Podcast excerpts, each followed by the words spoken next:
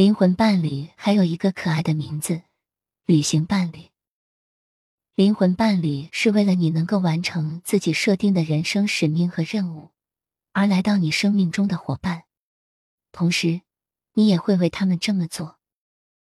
你们也许来自于同一个灵魂家族，也可能是不同的灵魂家族，这取决于你们最初达成的协议。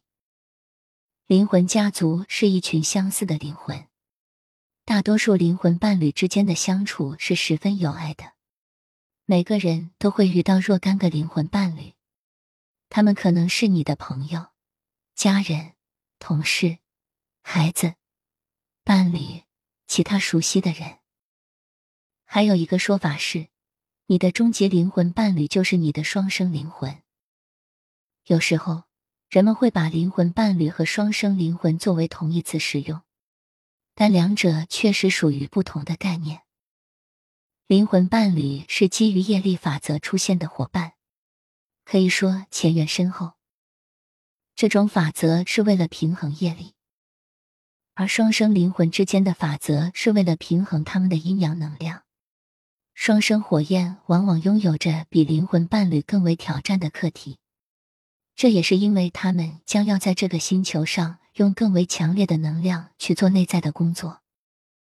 当你和业力伴侣在一起时，你常常会感到无法避免的空虚，似乎总是有一个无形的限制性的边界存在在那里，这里面包含着一些你想要了解的东西。但是业力问题一直限制着这些内容，所以你就会觉得办不到。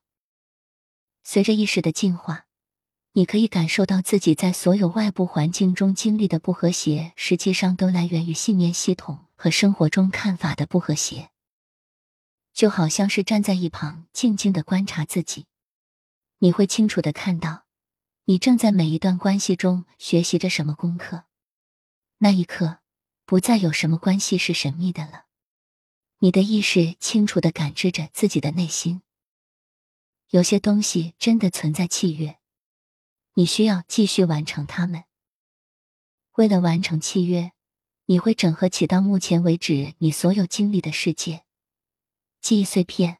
你会进入一座迷宫。事实上，永远可以重来，也意味着不断的重复。当一个问题始终无法解决的时候，就会出现另一个人来提示你，你会再次经历重复的课题。这就是很多人不去思考，却真的会遇到不断重复的提示。这种感觉就像是你在一遍一遍的按下重复键。作为一个生活在蓝星的人类，他们习惯逃避课题，逃避镜像，只是因为真相是无法逃避的。就算你暂时将这些内容延期，一切都会继续执行，直到你不再逃避，直到你愿意诚实的面对自己。灵魂会让你不得不真。